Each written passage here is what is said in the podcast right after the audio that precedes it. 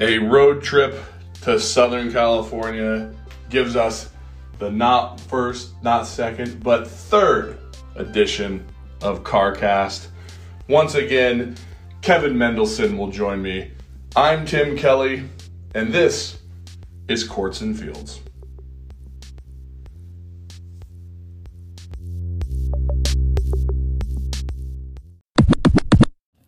Coming to you live from.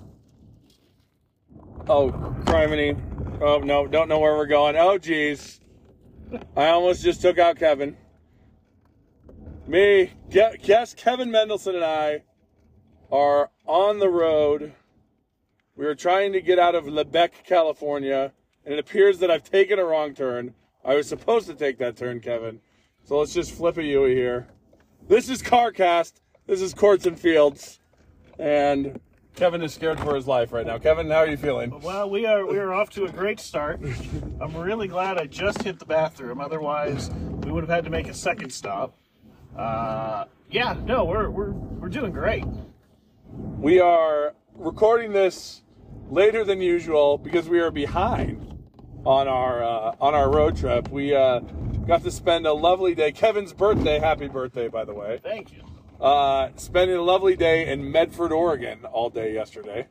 Uh, you know, the the sun was out, so I could I could say that that was something nice about Medford. You know, you always want to say something nice about everything that you that you do or or something, and that's my something nice about Medford is the sun was out, and they have an In and Out. They have an In and Out. We may or may not have gone there because we were planning on going to In-N-Out uh, like I said, may or may not have gone there, but we are in California now. We are like 70 miles from Los Angeles, I believe. Yeah, we're gonna we're taking the uh, Tim's taking the podcast national. Is what's happening here. He's, he's got meetings with very important people, uh, so that way they can start giving him all the ad money. Not well. I wish that were true, but sadly not true at all. But we are on our way to WrestleMania weekend. That one too. That's really the main reason we are down here. But well, no one can see it. I pointed to the sign. We pointed to the WrestleMania sign. There's probably one out here somewhere. There's signs. So I'll just point at all the signs, and one of them by default will be a WrestleMania sign. Now I got to be honest with you, Kevin. I hate to break it to you. I don't think many of the Courts and Fields listeners care about wrestling, which is why we don't really talk wrestling ever, if at all, on the podcast. So that's fair. You got to have a diverse, uh, diverse set of interests in, in life, and I, I completely understand and uh, and back that for everybody. If things go according to plan tonight, we will be at Micromania, I believe it's called. uh, a bunch of, I, I, I guess, dwarfs uh, wrestling with Little Fifty Cent taking on Little Jaw Rule in the main event.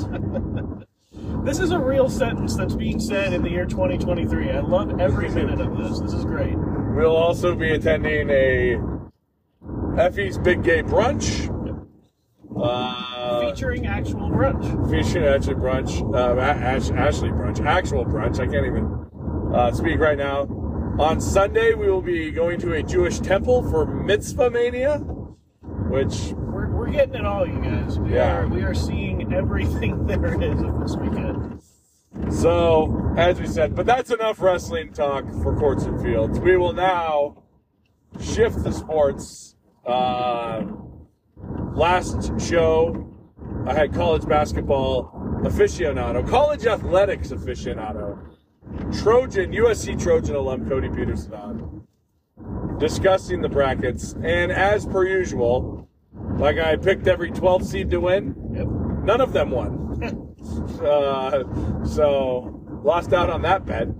That's like the only I think the only bet in this entire tournament that didn't cash. Like you had you had a 16 seed win, you had a 15, you had a 14. All the lower seeds in some form or another won, except the 12s. The most common upset in the NCAA tournament I mean, I guess you could say the tens over sevens because by seed it is or considered a upset. or nine over eight. yeah, I mean, But yes, I I think by one, it's not really an upset. It's all just the same thing at that point. Um, but a 7-10, you could probably say is a is a quote unquote upset. but even then, it's like the 28th team against the 40th team. That's not really. Right. Yeah. It's it's just a, a different, smaller, fancy number in front of them. But of all of those, and and and no 512s hit. It's just it was the weirdest thing in a tournament that got progressively weirder as the days went on. Like day one, you have you know Arizona lost day one, right? Or were they at day two? I, I forget the schedule at this point. Uh, yes, yes, Yeah, yeah. I think Arizona was day one because Yes. you had Purdue losing the very next. that's true. Yes, yeah, yeah. Uh, I mean, really, it all started with Virginia continuing their trend of being the most unreliable college basketball team in the history of ever. Uh, you know, wins a national championship three tournaments ago, and have proceeded to then get bounced as a uh, by a double-digit seed each of the last three trips. Throwing a ball to Lord only knows where, chucking it into the, into the backcourt, picked off by by uh, by uh, a paladin. or Paladin. Now, and this is not your Dungeons and Dragons show. This is this is an actual college basketball game. But picked off, fires a three. The video that they showed later that that uh, the NCAA put up of, of Kevin Harlan doing the uh, uh, the play-by-play for it, absolutely fantastic. But that's where you can kind of tell, oh, it's going to be one of these kinds of tournaments where something just completely bizarre happens. And ever since then, it's just been like, okay, how can this tournament get more strange? Oh, let's have a let's have a 15 seed beat like just about everybody's favorite. Arizona is a is a became a huge favorite for Yep. people. Uh, let's have let's have a 15 seed knock them off in the first round. Awesome. Uh, what could go next? Well, no one really expects Purdue to go far. Let's just get them out in the first round instead of wasting everyone's time with them in a boring second round game. Great, sounds like a plan. Let's do that and from there it's just it, it's it's i have no one understands this tournament Well, uh, can I ask you this? Uh, I'm going to. I don't even know why I'm asking Yeah, no, permission. please- please do. yes, yes. Um, so uh, yeah, all the chaos. Somehow, uh, a lot of people's favorite UConn has survived, made it to the Final Four, along with two teams from Miami area, the University of, Yep. and Florida Atlantic, the Owls, who didn't have a basketball program 30 years. Miami, who gave up on basketball uh, at one point, are back in it. And then San Diego State. Either San Diego State or Florida Atlantic is playing for a national title, as they should as they should. I mean, yeah, yeah, so someone has to. As predicted. It just is a a weird tournament, but the question is, and I'm, I'm being like a former Seattle radio host who spent 30 seconds to a minute dragging out a question before asking the question. So my apologies. i like it Uh, uh, yes, the real question is Do you agree with people who say this is going to be a badly rated tournament because there's only, I mean, UConn's a blue blood, right?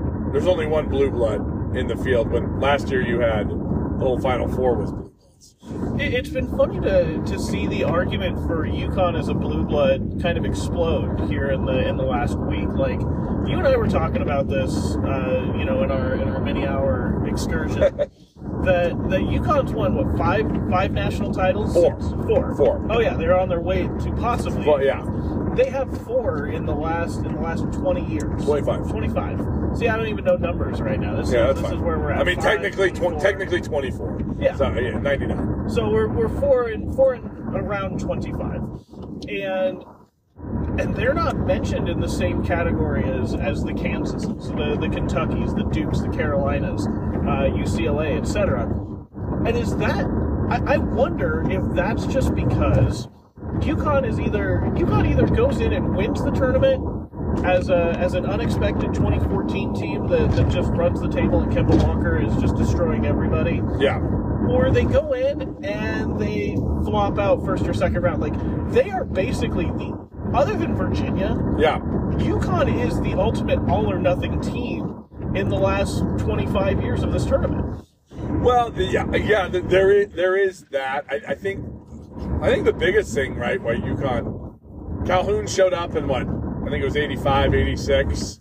So really, you look at the other blue bloods, if you will. They all had, um, I mean, North Carolina, Duke had lots of success and you know, uh, well, Dean Smith made North Carolina, but Yeah. but I mean, he'd been there since the there a long fifties, time, sixties, yeah. right? Whatever, whatever it was. Uh, Duke had had some success, but Krzyzewski really took him to that next level. Kansas is the birthplace of basketball. UCLA, John Wooden. Uh, Villanova won one in the uh, 80s with Massimino, and then they, but no one checked their cred, you know, when Wright ripped the, the two last decade. Uh, Cody's favorite word is natty. Yes. Uh, also, just received a text that he also hates the phrase claps back. So Jay Wright clapped back and got two natties to put themselves. Maybe that wasn't as organic. Maybe I'll try and find a more organic way to put it in. No, so- well, I think you could look at, you know, to go back to your the, the Yeah. first question you asked. Uh, I don't remember, but go on. college basketball fans could very easily clap back at these Oh, oh, yes. industry insiders going, "Hey, this is going to be a terribly rated uh, Final Four. Why? Like, I get it. We, uh, you know, as as fans, we we root for the underdogs, uh, especially in the early rounds, and, and we go, okay, let's let's see the chaos that these these Florida Atlantics can throw up there. Let's see the the George Masons, the Yeah. the VCUs. Sorry, I just kind of had a bad memory there. Oh, yeah. Um, you know, let's see what kind of havoc these guys can do. See, the- no pun intended. Shaka Smart's defense, havoc. That's right. So you're good. Yeah, There you go. you're on brand. Go on. Uh, Sorry. But then you know you get you get closer, you get your elite eights. You go, okay, let's. These are cute stories. Now let's see the big, you know, the big established schools. Let's see them crush, you know, crush everyone's dreams, and and we'll get another another Final Four with Michigan State. You know, Izzo has to have one every four or five years, or else something seems off. Uh, Or, or else the big the Big Ten disappears as a Yeah. conference. I well, I, I think that's happening even with Izzo. You know, having. Izzo's a sore loser, anyways, and, and I, we can talk about that later if we want. But you know, what is? I don't. I don't see the the issue here with, you know, Miami, big media market. You're going to have, uh, assumingly, uh, you know, like you said, two schools from that from that same area. That's two. That's two games worth of the city of Miami being tuned into that game. That's going to help drive your ratings. San Diego, not a big, you know, not a big market, but it's But not small either. no. And and you know, depending on I, I don't know what time the Padres play that day, but you know they'll be they'll be watching. San Diego State in the last five years has had some great seasons. I mean, I think they were they were like thirty and two or something in, in, in 2020 when COVID shut everything down. They they'd gone on the road. They won in Allen Fieldhouse and beaten Kansas. Uh, that was a a fantastic team that they had. So this is kind of the natural progression for them.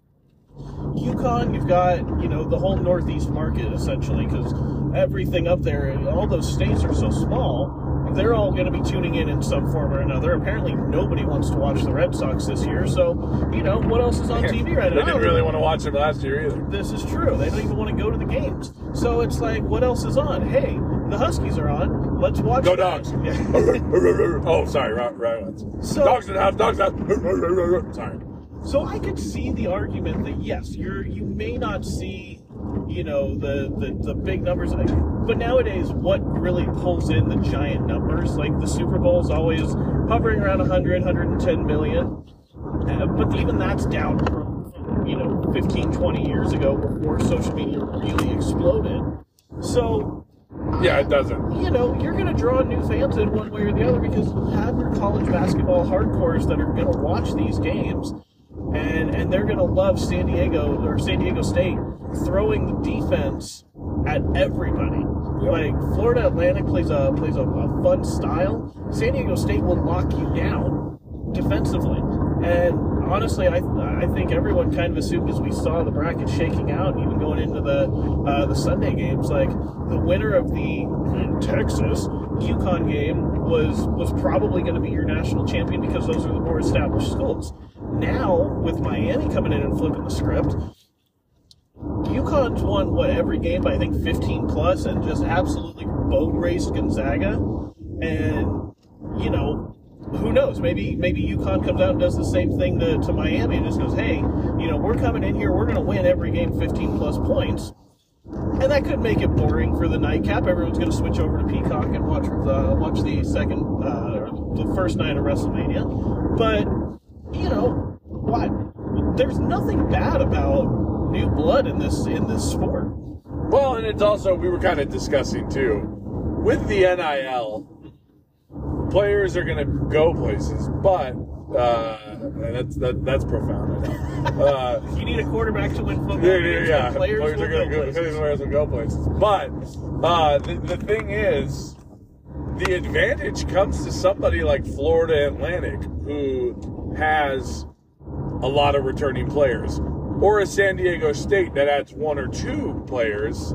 You know, it almost kind of hurts the blue bloods, the Kentuckies or the North Carolinas, who bring in like five, you know, three transfers and two or three freshmen that they're all relying upon. upon. Yes. Jeez, Kevin, I, the English language hard for me right now, but it is interesting. I think we're going to see more of it. Obviously, the the traditional powers still have the advantage: money, facilities, Just their name in general. name in general, talent.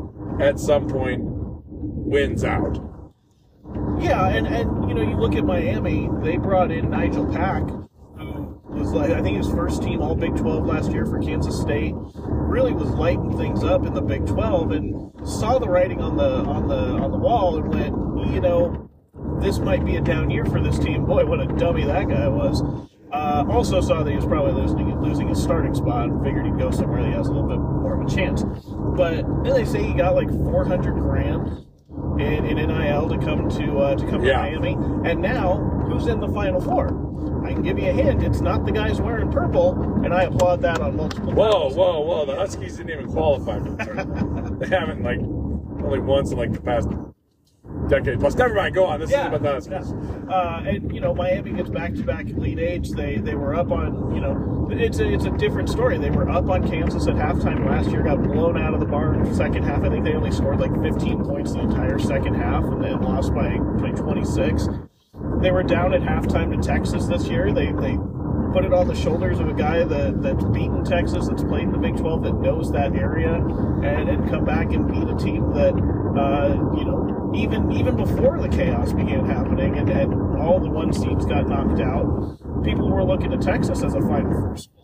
So you know you get that one guy with with NIL, you can you know you can look at him and go, hey, you're not getting the minutes, or you're a senior transfer and you're out of eligibility at your school. Come on over, and that's and you know grad transfer Yeah. is a whole different ball game and issue or whatever. But you can get someone that's a freshman, sophomore, maybe frustrated with their minutes or their playing time, and, and give them that opportunity without losing eligibility. Because that was always the thing before NIL was you can transfer, but you're going to lose a year of eligibility. Yeah. Now it's like, oh, you go into the transfer portal, you can go wherever you want, you make that money, there you go. Get the opportunity, get your name out there, become a bigger star, and help your team win. And we're, and we're also still in the era of guys having an extra year because of the COVID year. Right. That should be phasing out, I believe, after this year. This will be after next year. I mean, there'll Yeah, still be some. After know, the 23 24 season. Yeah, I mean, obviously, there's always that medical red shirt. That, You know, you end up with like some 25 year old. I mean, there was a 25 year old on Memphis this year. You know, there's always. Well, listen, we're not talking about Perry Ellis's 95 year career. the guy was there at the beginning, you know. I- Jason Kapono. Yeah, Mitch Lightfoot. but it is uh it is uh it will be interesting and, and again at some point at some point you get to a tournament where you have 18 and 19 year olds still developing going against 23 24 year old men Yeah. and a lot of times in that even if they even if the 18 and 19 year olds have better pro prospects, sometimes the fact that those guys have been there and have played in the system and know each other well, that uh, that wins out. And uh, I mean, you even saw it with, I mean, Kentucky.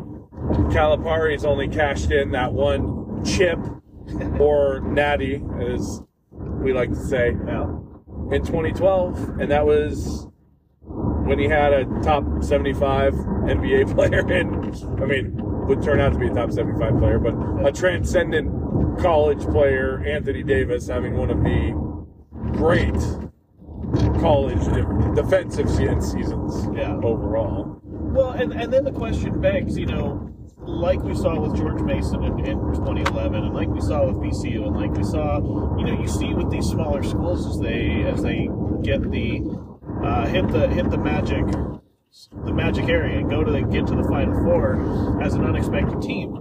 What then? You know, George Mason goes to a final four. Where have they been in the last, you know, 15, 12, 13 years since then? They've made a couple tournaments, no noise. Florida Atlantic, this is the first time they've ever won a game in the NCAA tournament, let alone the four that they've already, uh, the four that they've already put in the bank. Where do they go from here? Because yeah, you can have that one year of success and and get to, you know, get to the big stage, but then you have to sustain it then you have to come back next year and go, listen, you know, uh, Larrañaga is going to go out with Miami and, and show, look, I've taken two schools to their first ever Final Fours. Uh, the, the guy from Florida Atlantic, Buddy May, he's going to. Dusty. Dusty May, sorry. Well, he's, he's everybody's buddy now. Uh, you know, he's going to go out and, and get, get on the recruiting trail. Look, go, look, I took guys that no one would expect to get here and I took them to the Final Four, maybe to a national championship game. Uh, the San Diego State coach that's, that was an assistant for Dutcher. for billions of years behind Steve Fisher. He can now use this to his advantage. Look, I stayed forever. I built this pro, helped build this program. UConn, they've got their own, you know, name again as a should be possibly considered blue blood status. But now, what are these? What are these other schools going to do? So the interesting thing about a Florida Atlantic, if you look at it, the college as of right now, the only power conference job that is available will be Texas Tech.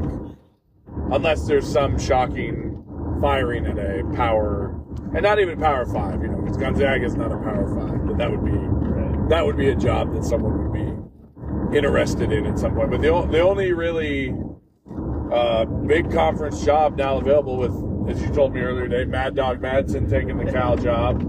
Um, and, uh, um, what was the other one? Oh, uh, Rhoades from VCU taking the um, Penn State gig. It's only Texas Tech. So then is Dusty May, does he get one of those jobs or does he take the VCU job?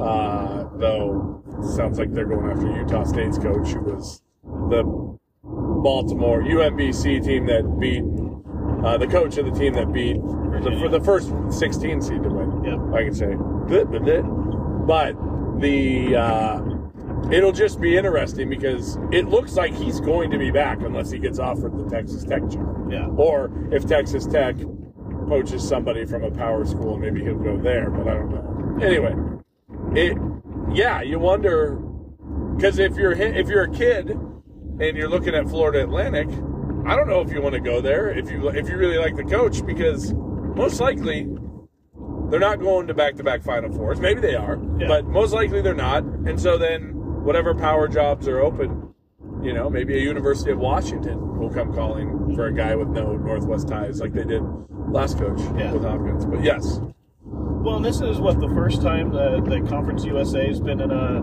been represented in the Final and, and the Mountain West. Yeah. You know. So it's it's been 15 years since since that's happened, and um, yeah, it's it's all I don't know. It it feels like if you're Florida Atlantic, I mean, hell, I would have I was shocked. Fairleigh Dickinson, their coach, what one two days after after winning two NCAA tournament games, including beating Purdue because they won in the first four. Uh, he's gone. He's going to Iona. Oh, that morning after they lost, it was already said he was going to Iona. Yeah, and, and you look at that and you go, well, is this is this really a a step up? And now Iona's been to been to, been to the tournament more than a few times. They've been one of those 12-5 upsets, and you know they're they are also a good mid-major school. So maybe you go to some place if you if you really want to take that that jump. Um, I, I don't follow Florida Atlantic athletics enough to know, you know, uh, wasn't Howard Schnellenberger part of it? He was the football coach. He's got, he built the football program. Yeah, yes. so I I remember him, uh, but I've never watched their basketball team until this tournament. Uh, you know, why not stay and and, and I believe really? Mike Jarvis, the old St. John's coach, was at Florida. Ah, But well, good for Mike. He But- started to build that. Dusty May last week went on Jim Rome and Dan Le Batard's show, and in one of the interviews, he also did that this week as well. So he's he's putting his name out there. He's the new darling. But he did. Uh, he said last week on his interview with one of those shows that he made more in bonuses getting to the Sweet 16 Yeah. than he's made in salary this year. Which is funny because you always wonder, like, do these schools put put these bonuses in? Oh yeah, make a make a Sweet 16 and earn this, make a Final Four and earn this, and then they get then then this actually happens, and like, what are they sitting there doing? Like, oh crap, now we actually really do have Yeah, to we have to this pay guy. him, yeah. this this was never supposed to happen here, guys. Um, well, and you know, Florida Atlantic they beat they beat Kansas State, a Big uh, Big Twelve school. So if he wants to jump to Texas Tech, a team that was in a national championship game, what three? You know, it's funny to say it three tournaments ago, but it was four years ago in that 2019 season, and and are consistently. Um, I'll just as a as a Big 12 uh, you know guy, I will say they are consistently annoying because you can never really tell if they're going to be good or bad, but they're just going to they're just going to annoy you. Like they'll win games that they shouldn't, and they will lose games that they should.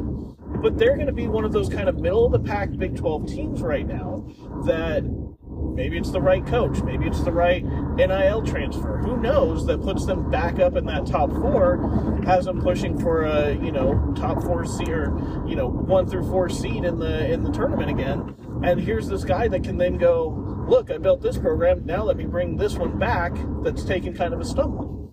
Yeah, and, and you wonder too, does it penalize him staying at Florida Atlantic another year? I think it- the only way it does is if you know he's coming back. If he comes back next year, he's coming back with all the expectations in the world. Yeah, You know, come back, win win the conference again. This time, actually win it because didn't they get? I think they got in, or was that Fairleigh Dickinson? that was Dickinson. Dickinson. Okay. Yeah, I was thinking, I was like, one of these two is is the one that, that got in as a second place team. that was Dickinson. Okay. Mer- Merrimack wasn't eligible. That's the one. Okay. So, you know, come back in, win the conference. Basically, do what you did this year. And I I would like to think that Florida Atlantic basketball fans are not going to be expecting a Final Four next year. Yeah, They're going to expect the teams to be good next year. They're probably going to expect a second weekend of the tournament showing, maybe Yes. a, a seating that's, you know, top top six, top five. Yeah. Because because of their conference, they're going to be a little bit hamstrung with trying to get that one through four. The way Gonzaga keeps getting it with the with the West Coast Conference, you got to win all those games. Yeah, you're playing the smaller schools that don't, you know, that don't help as much. Those are your your quad three, quad two, you know, two through four wins. As we saw, the committee really valued those this year over quad ones. Nice job, Houston. Um, and you know, you get you get into that second weekend of the tournament, then it's a success. But if you go Final Four national championship game berth to crashing out the NIT, then it's the same argument you hear when you know you've got a, a, a junior getting ready. That's you're thinking about coming out or should he stay for his senior year? Oh you never know. And then he kind of thuds a little bit. His, his senior year. So he just blew his draft stock. He you know went the went the Jake Locker route Oh. could have been the number one pick stayed Yeah. for a senior year. Granted he oh man he fell to the number 10 pick. Yeah. horrible things that happen in life but he was just never the same. Kevin, I just have to stop you for two seconds. Magic Mountain to our right, beautiful sight. That's a No. Oh, yeah, there it is. Okay. Though only supposedly like seven of the 19 roller coasters are operating at this moment. Well, Oh, and a Seahawks fan on the road that almost just ran into the side of our car. Go Hawks, pal. But yes, uh, yeah. Well, the, the the thing, the problem that Locker made is 2010 was the last, you know, uh, not uncapped draft year, but it was the last year where draft bonuses for players was ridiculous, Yeah. and then it went to a slotted system. right. But your point remains. He could have been, probably would have been, well, he wouldn't have gotten before Cam because the amazing year Cam had. But he would have been a top five pick, and he fell to, I believe, 11th. Yeah, tenth, eleventh pick. Oh man, what a what a horrible life this guy now leads. But I mean, it's it's the same thing with coaches. You know, do you jump while it's it's the, the old question? Do you strike while it's hot? Try and do it another year and then hope for the best? Uh, you know, it's it's Well, I, I guess what I would say, short of the bottom completely falling out for Florida Atlantic, I mean, as long as he has a winning season, even if he doesn't, I mean, it'd be, I guess, kind of a shame if he didn't make the tournament. UW's going to get rid of Hopkins. I would want them to go after him because he's proven he can take a Florida Atlantic to the Final Four. So if you're a school like UW who, you know, uh, hasn't been past the Sweet 16 in 70 years, uh, so. Are you are you calling for for Dusty May to stay in to stay at Florida Atlantic this year or for next season? See how it shakes out and then start throwing throw, start throwing the bag his way. I think so because I think what will happen is for some reason these schools really want to really want to get going right with their coaches. I mean, even now, uh, Kennesaw State's State's coach Abdur Rahim, he's getting the South Florida job. Now, South Florida would be a step up of Florida Atlantic. Yeah. Generally, same area. I know Tampa and Miami aren't, but you're probably recruiting the same area, right? Oh They're- yeah, you're recruiting Florida. Florida, yeah, South Florida South. specifically, right? But but he's getting the job, and I'm just kind of like, what's the hurt? I mean, he's he got Kennesaw State. He took over. They had four wins, so he's a heck of a coach too. But I just, you know, how is the guy? I mean, South Florida's not a not the biggest job, but that would have been a nice jump Right. for a Dusty May. I mean, obviously you see an Andy Enfield take Florida Gulf Coast and as a 15 to the Sweet 16, and he gets the USC gig. You know, I mean, it's all different. You know, just depends on the year. But I would say for him, just wait. If they get bounced in the, if they don't make the tournament, or if they get bounced early, boom. You know, you, Yeah. you- the jobs, they're gonna, the, the jobs will be there.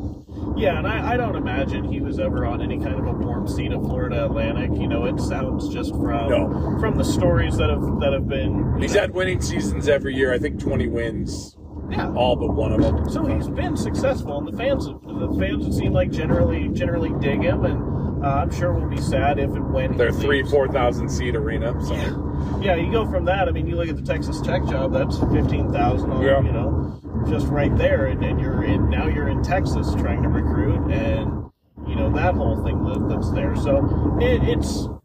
I, I agree. I would stay another year. You know, build keep building what you've got, but if you if you don't make that second weekend next year, then they fan then the fans may turn on you. You may be seen as a fluke, Yeah. and and then it's best to get out before the bottom, you know, before before the bottom falls out. And and also, we don't know these people, right? I mean, that, that, that's the other thing. I mean, he might be wanting to go back to. Uh, he, he's from. He went to Indiana. Granted, the Indiana job's not open right now. Yeah. Uh, but Woodson's an older coach, so it could. I mean, they made the attorney, so but maybe he wants a job in that big ten footprint. I don't know what would be. All those coaches seem pretty safe, don't they? Yeah. I guess Juwan Howard possibly if he has another bad season. I mean, Yeah. he he, he took over. He, he had a good run with Beilein's players, uh, but ha- doesn't seem to have been doing too well without his own players. You know, recruiting. Uh, Izzo's not leaving Michigan State, I don't think, anytime soon. Izzo's gonna either retire. I guess Ohio State could open. Maybe Did they make the tourney this year? They miss it. they missed it. They missed it. So All right. Women were uh, women were That's right, the three seed yeah. made it made it to the elite eight. So, so yeah, you have that. Um, you you have again. We don't know. It, it where it depends where he wants to go. Maybe he's happy down there. You know. I mean, maybe. I mean, maybe maybe he knows something we don't, and Larrañaga's gonna retire after this year regardless, and he just slides into the Miami job. Who, who knows? He'll be the king of South Florida either way. Either way, yes. But yeah, very, uh, very exciting tournament. So then, with the final four, uh, No top three, no no top three seeds in the final four. I think that's like the first time ever that there's been no seeds one, two, or three represented in the in the final four, and there were no one seeds in the elite eight. yeah, that was the first time ever, right? Yeah. Or first time since the since the seeding changed, or since they did seed. Were there any two seeds in the Elite Eight? Uh, Texas. Oh, that's right. Yeah. That's right. Um, so now that you only have a four-team tournament with three games to predict, Yep. What do you see as your final four? What do you see? What do you see as your final four? Tell me. Uh, what do you see as your uh, who's your champ? And who are they beating? I think UConn beats San Diego State. Uh, you know, as much time as we just spent blowing all the smoke and sunshine and rainbows up Dusty May, uh, I think San Diego State is is just too good defensively. They, you know, Florida Atlantic. Though they, I think they have the most wins in college basketball right now Yeah, this season. thirty-five. Yeah, you know, you see a team with 35 wins, you're expecting, oh yeah, it's one of those number one seed blue blood, you know, types that are just wrecking people in their conference and just have a super team. Nay, nay, it is Florida Atlantic, but San Diego State is is gonna get is gonna fall one step short of, of completing a uh, really shocking turnaround in their in their uh, program history. Not really, they've been basically an afterthought uh, in in college basketball, even in their own conference for so long, and then right, and then before COVID, they really started turning things around. Uh, yeah, I, I, I think UConn's too strong, just in general, as we talked about, just absolutely mollywhopping people left and right, and and I think uh, yeah, I think UConn has the path uh, to to add that fifth uh, that fifth trophy. Well, let me tell you, I am going to be going to go off. I, I think because everybody is saying UConn, Miami will beat UConn. Yeah. Uh, am I going to say because nobody seems to think Florida Atlantic's going to make the title? I we're going to have an all Miami final with the Canes cutting down the nets. I'm being very contrarian with this. I know. No, I like it. You know, you got to have the differing viewpoints. If we just agree on everything, what are we doing here? But I, yeah, I think. Uh, I mean, obviously, the having watched the tournament, that that's that's the main reason I'm going the other way. Is because the the tournament has not has gone so far not chalk. Right. Everybody, not everybody, but you know, the conventional wisdom says, "Oh my gosh, UConn just destroying teams." Oh my gosh, San Diego State, they're long, they play great defense, blah, blah, blah. It's going to be those two teams. I mean, I can see it. You know, I, I really. I'm going the other way, though. No, I like it.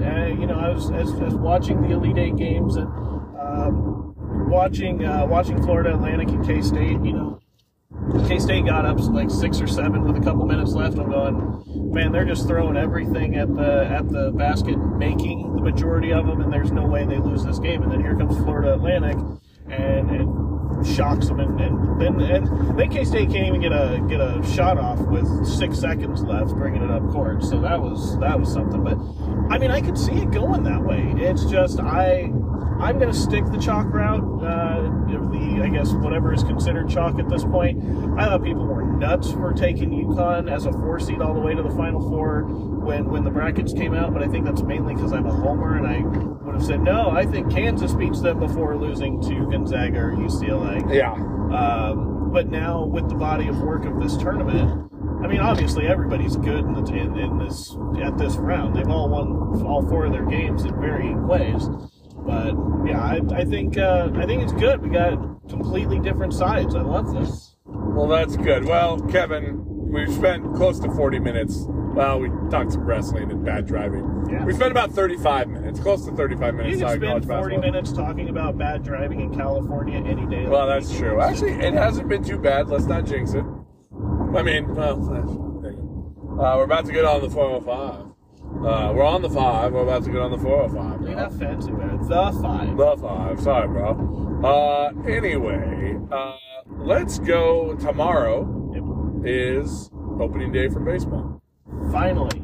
Finally here. You support. We'll use your soccer lingo. You are a. Kansas City Baseball Club supporter. Yes. Uh, Royals. Um, We're, we're going to be able to hit. Uh, pitching is always going to be that question mark for this team. Uh, Zack Greinke is starting his 25th opening day.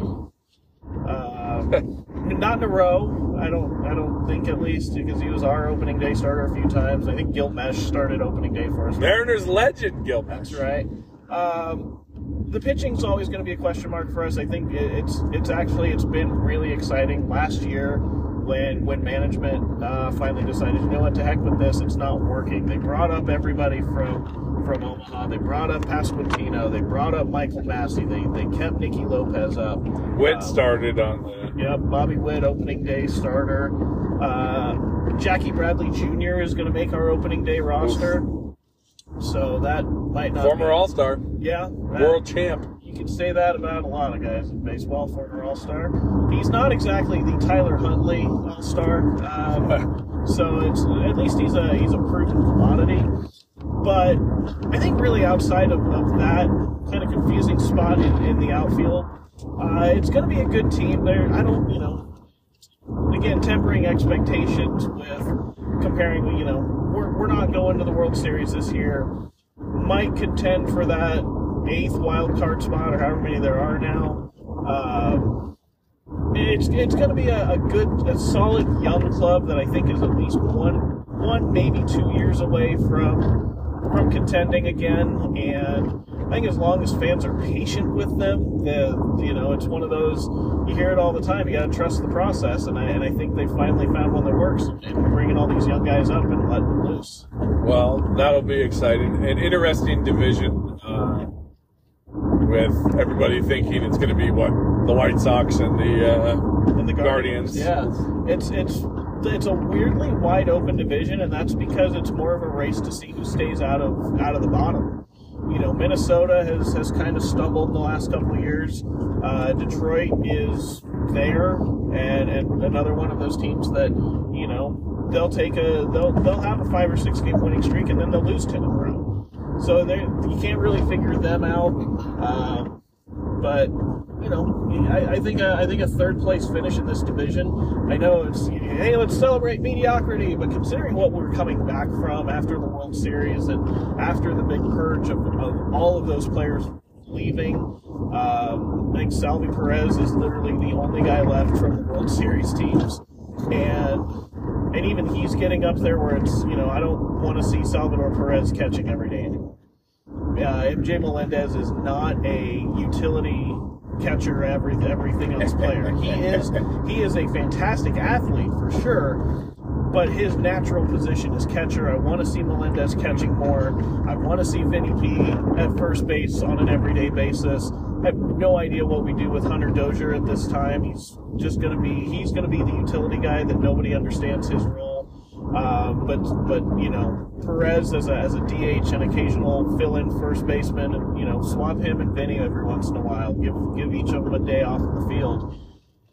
I just uh, I think third place. You know even even even under 500, you finish third in that division. You're showing that you're making steps, and that's Yep. that's what I want to see out of out of this Royals team this year.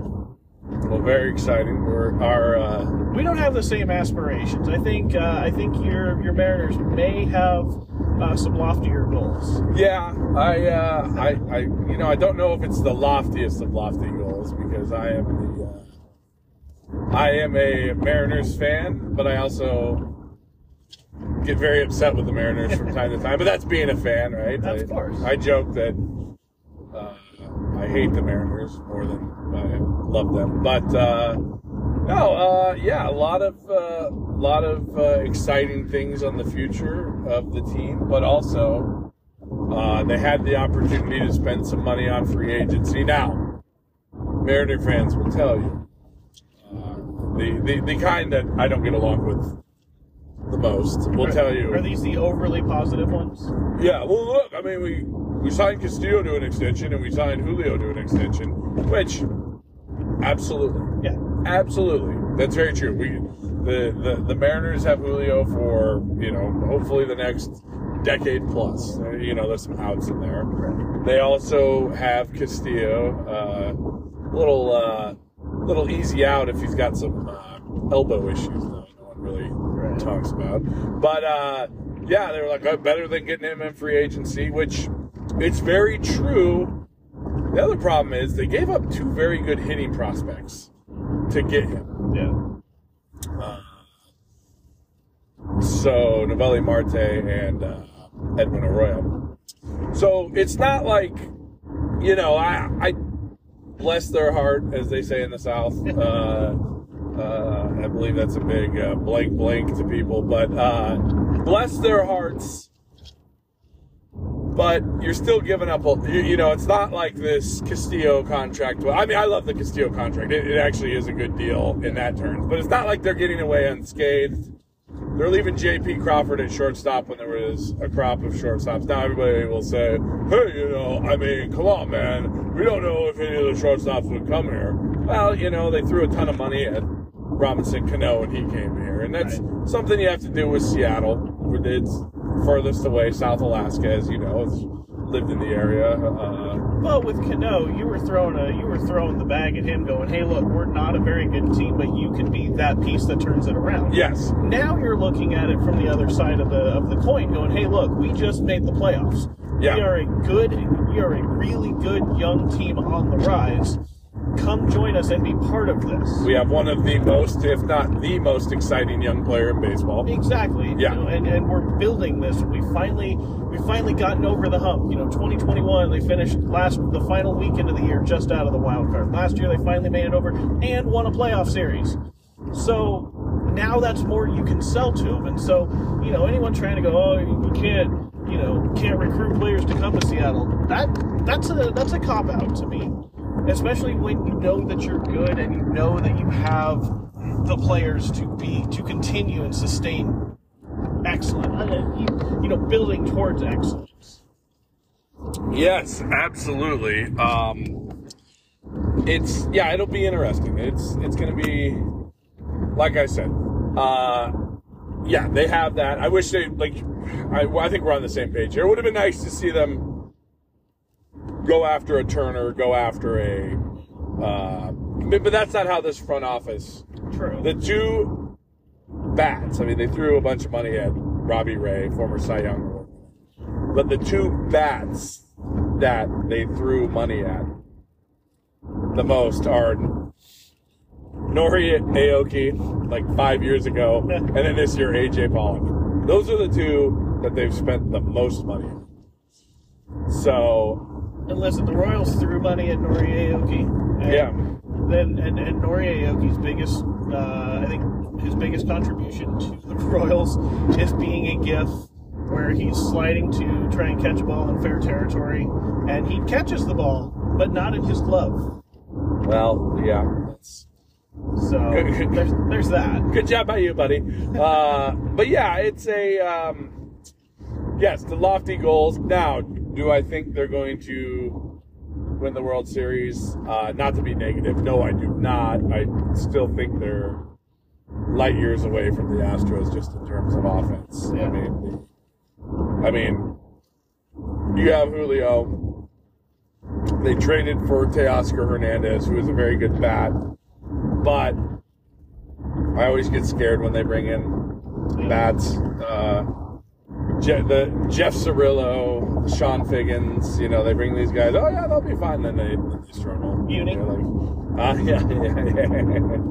well, he at least came through the system. Yeah. You know, but they but then you brought him back. then they brought him back, yes. uh, but then you know, there's uh, Cal Raleigh. You know, you're, you're hopeful, hopeful for him. Ty France was banged up. He, he's he's a good hitter, but You know, Geno Suarez had a great year last year, arguably his greatest year in the big leagues.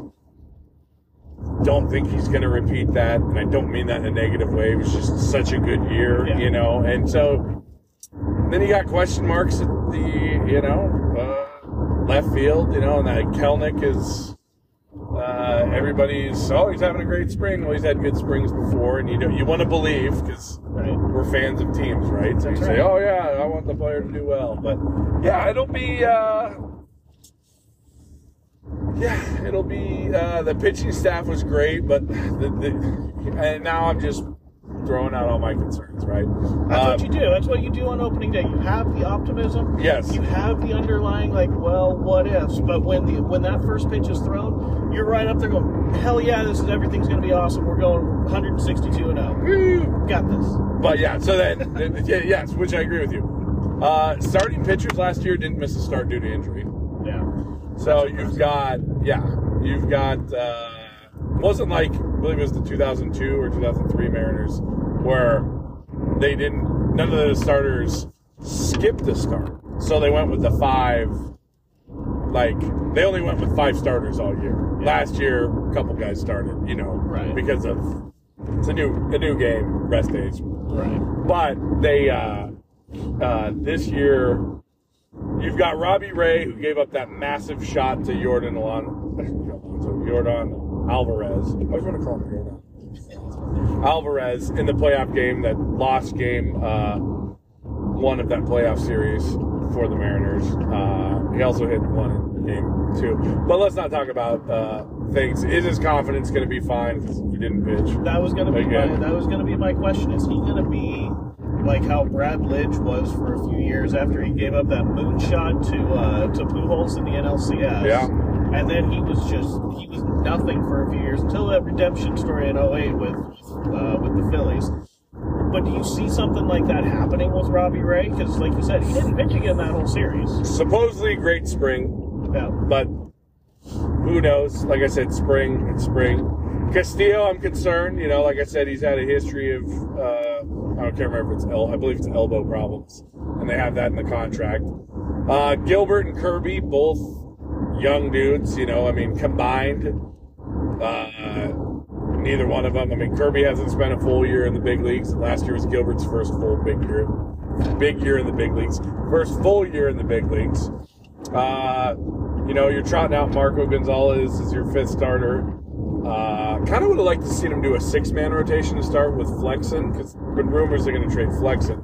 Both Marco and Flexen left off the playoff roster, so uh, be a little point of contention for me if I were those guys. But what would be nice to see both of those guys is it lets you because you're probably going to be a little bit of an innings count on Kirby.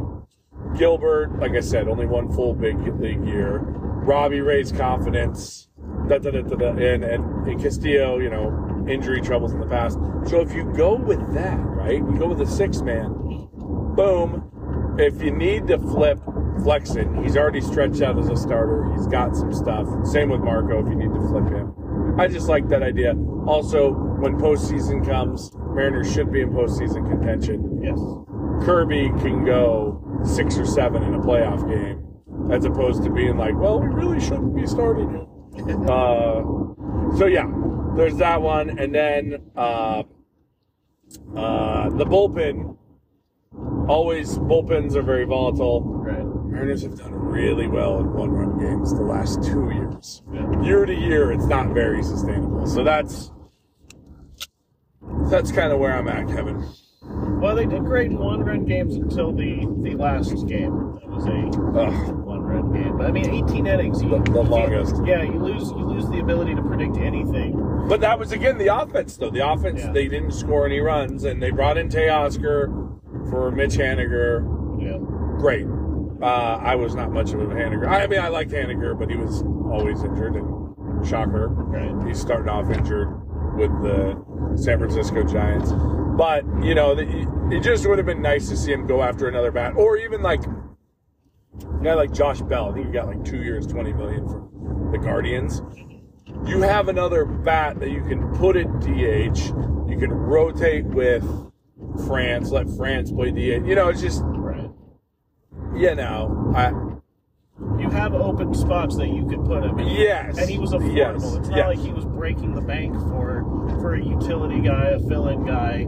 And, and nowadays, you know, you see a, a two two for twenty. That's ten million a year. That's really it feels more average than it than it used to be, which is just crazy in itself. But, yes. um, Yes. yeah, I, I I could have seen it. That would have been a move that I I would agree the Mariners should have made. Yeah, that's that's the thing. You know, you look at it. So you're asking me, what do I think of the season? A lofty expectations. Well, I think it, the the nice the next step would be to see him in the championship series. Yeah. I mean, obviously, uh, the playoff drought is done. We all celebrate. We're all excited. Yep.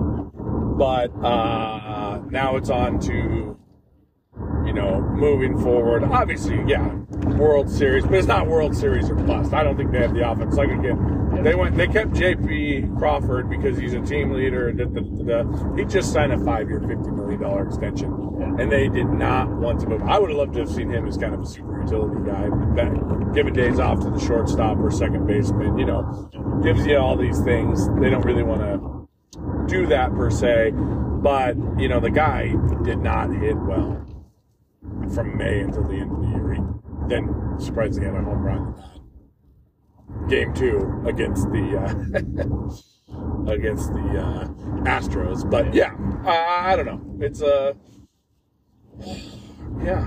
Um, we, we, we shall see. But yeah, get to the championship series. If you can beat the Astros to get there, well, maybe that. I, I just it's Then it blows yeah, the so- whole thing open again. yeah, then it opens up the whole thing. So, you know, I'd like to see the Astros again. A lot of Mariner fans will tell you, though, uh, and, and maybe myself included, we played them better than we played them better than anybody else Yeah. when it came to the playoffs. I mean, granted, the Mariners got swept, so you say, huh? But I mean, In all three of those games. yeah, You were all, in yeah, all- yeah, all of them. Yeah, out in any yeah. of them. Now a lot of people said, "Oh, we should have won the series." I was like, No, no, no, no, no. Let's not. Let's not go there, Right. Mariner fans. But yeah, Servais pulls the bonehead decision, and I don't know if that was Dipoto telling him to bring Ray in there. Don't know why you're bringing a guy who never has relief against a guy who just. I mean, he was outside, and he just still, you know. And then the playoff game. I mean, it's hard to get mad at anybody about the playoff game. I mean, it was I get mad at the offense, but I mean, it, it just looked like in the second half of that game, the second nine innings of the game. Also, most sober I've ever seen a ballpark after a game because beer was cut off after the seventh the inning. seventh, yeah, yeah. yeah, and so everybody was just like. Uh, I was with a couple of guys who uh, like to partake in the uh, the The spirits. the spirits, but uh, yeah, but you know, like Do they keep the concession stands open that long? Like, do I mean, you know, obviously no beer, but are you still Yeah. able to get food? Yeah, you're able to get or- food. Yeah, and, and and I don't know. That's a great question. I I you know obviously we weren't walking around right 'Cause Right. You just Oh, glued yeah. to your seat. Yeah, no one's moving after. I believe they're open. I mean, I've been in extra inning games, so they've been open. But like, yeah, you wonder like, are the the charity ones like you know because a lot. I mean, you've you've worked at a ballpark. I don't have to tell Yeah. you, but you know a lot a lot of volunteer hours go into Oh yeah. to making those work. So I wonder if they're just like, eh. But you know, like the the other ones. But yeah, we'll we'll see. Hopefully, uh, hopefully a home home series uh, again. Obviously, uh, to have more home games, they would have to jump ahead of the Astros or Right. have the Astros get knocked out. But yes, a lot of optimism. I was gonna say optimum, but. Uh, Optimum optimism. optimism optimism but yeah kevin uh you know uh we are uh we are getting close we're we're less than 10 miles from our exit Yes. as we speak this we uh you know which in which in LA means you're probably about 40 45 minutes from from the exit. It's 10 miles. That'll be uh, the rest of the afternoon. that's true i think it is because i remember looking i was like boy we're making good time and then it's like oh nope here we are screeched screeched scre- screeched to a snail's pace but kevin i want to thank you for joining me on the uh what is this the second ever carcast good luck well, second one with me. second one with you that's right i did one with james with- james postal that's right that's right who also james postal i have to say sent in a message that he somehow acquired from dickie v unable to play it right now. But but yes, Kevin, thank you very much. And I want to say I really wish good luck to your baseball team, Thank you. It's always good to be here. but not your basketball, not your Final Four predictions.